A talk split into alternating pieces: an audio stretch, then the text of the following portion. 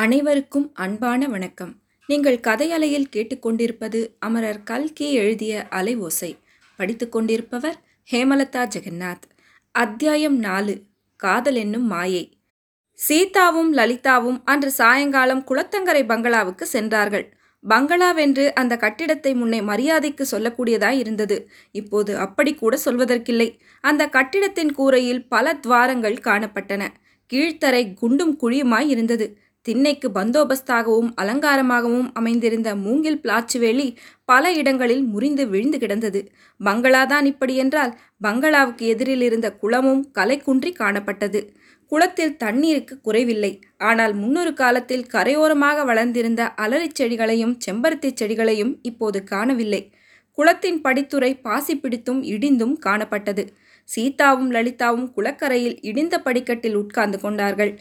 சிறிது நேரம் சீதா சுற்றும் முற்றும் பார்த்து கொண்டே இருந்தாள். சுற்றுப்புற தோற்றத்தில் இன்னும் ஏதோ ஒரு வித்தியாசம் இருப்பதாக அவளுக்கு தோன்றிக் கொண்டே இருந்தது. பளிச்சென்று அது என்ன என்பது புலனாயிற்று. லலிதா குளத்தின் மேலக்கரையில் இருந்த சவுக்கு மர தோப்பு எங்கே? என்று கேட்டாள். அதை வெட்டி விறகுக்கு விற்றாகிவிட்டது என்றாள் லலிதா. அதனால்தான் இந்த பக்கமெல்லாம் இப்படி பார்ப்பதற்கு வெறிச்சென்று இருக்கிறது. சவுக்கு தோப்பை வெட்டி விட்டபடியால் இந்த குளக்கரையின் அழகே போய்விட்டது. இப்போது என்னுடைய வாழ்க்கை சூன்யமாயிருப்பது போல் இந்த பிரதேசமும் சூன்யமாயிருக்கிறது என்று சொல்லி சீதா பெருமூச்சு விட்டாள். நீ இப்படி பேசுவது எனக்கு புரியவே இல்லை. டில்லியிலிருந்து நீ கடைசியாக எழுதிய கடிதங்களும் எனக்கு சரியாக அர்த்தமாகவில்லை. உனக்கு என்ன வருத்தம் சீதா? ஏன் இப்படி வாழ்க்கையே வெறுத்தவள் போல் பேசுகிறாய்? அவருக்கும் உனக்கும் ஒத்துக்கொள்ளவில்லையா? இந்த ஊரில் நீங்கள் ஒருவரையொருவர் பார்த்து பிரியப்பட்டு கல்யாணம் செய்து கொண்டீர்களே. இந்த பக்கத்து ஊர்களிலெல்லாம் வெகு காலம் வரை உங்களுடைய காதல் கல்யாணத்தை பற்றி பேசிக் கொண்டிருந்தார்களே. அதெல்லாம் வெறும் பொய்யா? உங்களுக்குள் ஏன் ஒத்துக்கொள்ளவில்லை? உண்மையில் அவருக்கு உன் பேரில் அன்பு இல்லையா? என்று லலிதா வருத்தமான குரலில் கேட்டாள். எனக்கு தெரியாது. அவருக்கு என் பேரில் அன்பு இருக்கிறதா இல்லையா என்பதே எனக்கு தெரியாது. ஆரம்பத்திலிருந்தே அவருக்கும் எனக்கும் மத்தியில் ஒரு மாயத்திரை தொங்கிக் கொண்டிருந்தது. அவருடைய மனதை நான் அறிய முடியாமல் அந்த திரை மறைத்து கொண்டிருந்தது. அந்த திரையை திறந்து அவருடைய மனதில் உள்ளது என்னவென்பதை அறிந்து கொள்ள நான் பிரயத்னப்படவே இல்லை. அத்தனை தைரியம் எனக்கில்லை. திரையை திறந்து பார்த்தால் உள்ளே என்ன இருக்குமோ என்னமோ என்று பயந்தேன். பேய் பிசாஸ் இருக்குமோ புலியும் கரடியும் இருக்குமோ அல்லது விஸ்வாமித்திரரை மயக்கிய மேனகையைப் போல யாராவது ஒரு மாய மோகினி இருப்பாளோ என்று எனக்கு பயமாயிருந்தது. ஆகையினால் திரையை நீக்கி அவருடைய மனதை அறிந்து கொள்ள நான் பிரயத்னப்படவே இல்லை. அப்படி பிரயத்னப்பட்டிருந்தால் ஒருவேளை நான் கொலைகாரியாயிருப்பேன் அல்லது கொலையுண்டு செத்து போயிருந்தாலும் போயிருப்பேன் என்றாள் சீதா. நீ பேசுவது மர்மமாகவும் பயங்கரமாகவும் இருக்கிறது சீதா. நமக்கு கல்யாணம் ஆன புதிதில் இதே இடத்தில் நாம் உட்கார்ந்து எத்தனை நாள் பேசிக்கொண்டிருந்திருக்கிறோம் அவர் உன்னிடம் வைத்த காதலை குறித்து எவ்வளவு பூரிப்புடன் பேசிக்கொண்டிருந்தாய் அதையெல்லாம் கேட்க கேட்க எனக்கும் எத்தனையோ சந்தோஷமா இருந்தது என்னுடைய கணவர் என்னிடம் அப்படியெல்லாம் இல்லையே என்றெண்ணி ஏமாற்றமும் அடைந்தேன். இப்போது நீ பேசுவதை பார்த்தால் எல்லாம் பொய் என்று பெரியவர்கள் சொல்லுவது உண்மைதான் போலிருக்கிறது என்று லலிதா கூறினாள். அதில் சந்தேகமே இல்லை லலிதா. பெரியவர்கள் இந்த உலகத்தை மாய உலகம் என்று சொல்லுவது சரிதான். இந்த மாய உலகத்தில் காதல் ஒன்றுதான் உண்மையானது என்று சிலர் சொல்லுவதுண்டு. நாவல்களிலும் நாடகங்களிலும் சினிமாக்களிலும் இப்படி சொல்வார்கள். போல மூடத்தனம் பைத்தியக்காரத்தனம் வேறொன்றும் கிடையாது. இந்த மாய உலகத்தில் எத்தனையோ மாயைகள் இருக்கின்றன. எல்லா மாயைகளிலும் பெரிய மாயை காதல் என்பதுதான்.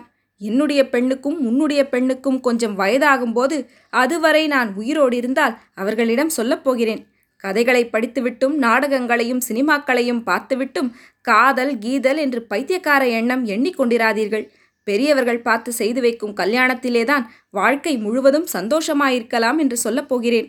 காதல் என்பது வெறும் மாயை என்பதற்கு என்னையே உதாரணமாக காட்டப்போகிறேன் சீதா உன்னுடைய பேச்சில் எனக்கு இன்னமும் நம்பிக்கை உண்டாகவில்லை. ஏதோ ஒரு பெருந்துக்கத்தினால் அல்லது மனக்கசப்பினால் இப்படி பேசுகிறாயோ என்று நினைக்கிறேன். காதல் என்பது மாயை என்றும் பொய் என்றும் சொல்லுகிறாயே.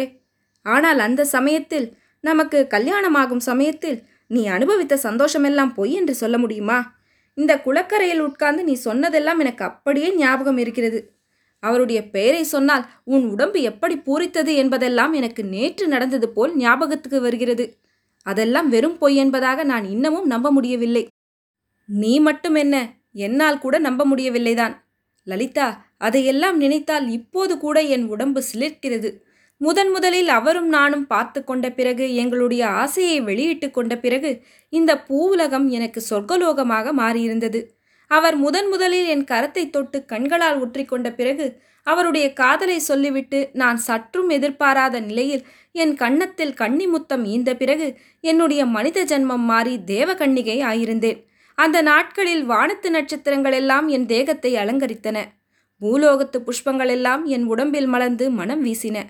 சந்திர கிரணங்கள் என் தேகத்தை மூடும் சல்லா துணியாயின தென்றல் காற்று என் மேனியை குளிர்விப்பதற்காகவே வீசிற்று. சந்தனம் எனக்காகவே கந்தமளித்தது. நான் அணிந்த பட்டுப்புடவைகள் என்னுடைய மேனியின் அழகினால் சோபை பெற்று விளங்கின. இதையெல்லாம் நானே உணர்ந்தேன். லலிதா அவ்வளவும் அப்போது உண்மையாகத் தோன்றியது. மாயை என்றோ பொய் என்றோ ஒரு கணமும் நான் நினைக்கவில்லை.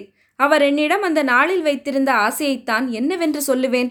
தமயந்தியிடம் நலன் வைத்த ஆசையும் ஜூலியட்டிடம் ரோமியோ வைத்த ஆசையும் லைலாவிடம் மஜ்னு வைத்த ஆசையும் அவர் என்னிடம் வைத்திருந்த ஆசைக்கு இணையாகாது என்றே தோன்றியது. வெள்ளி நிற அன்னப்பறவைகள் பூட்டிய புஷ்பக விமானத்தில் ஏறிக்கொண்டு நாங்கள் நீலவானத்தில் நட்சத்திர மண்டலங்களுக்கிடையே சுற்றி சுற்றி வந்து கொண்டிருந்தோம். எங்களுடைய ஆனந்த யாத்திரைக்கு அந்தமே கிடையாது என்று எண்ணினேன். ஆனால் ஒரு நாள் அதற்கு முடிவு வந்தே விட்டது. உன்னையும் என்னையும் போல் பெண்ணாய் பிறந்தவள் ஒருத்தி வந்து எங்கள் ஆனந்த வாழ்க்கையில் குறுக்கிட்டாள். அந்த நிமிஷத்தில் சனியன் பிடித்தது. அவருடைய மனம் பேதலித்தது. என்னுடைய சொர்க்கம் ஒரு நொடி பொழுதில் நரகமாக மாறியது. லலிதா நான் வங்க நாட்டு சிறையில் இருந்தபோது ஒரு பாடலை கேட்டேன். அது என் மனதை ரொம்பவும் கவர்ந்தது. என் மனதில் உற்சாகம் குன்றி துயரம் ஏற்படும் போதெல்லாம் அதை பாடுவேன்.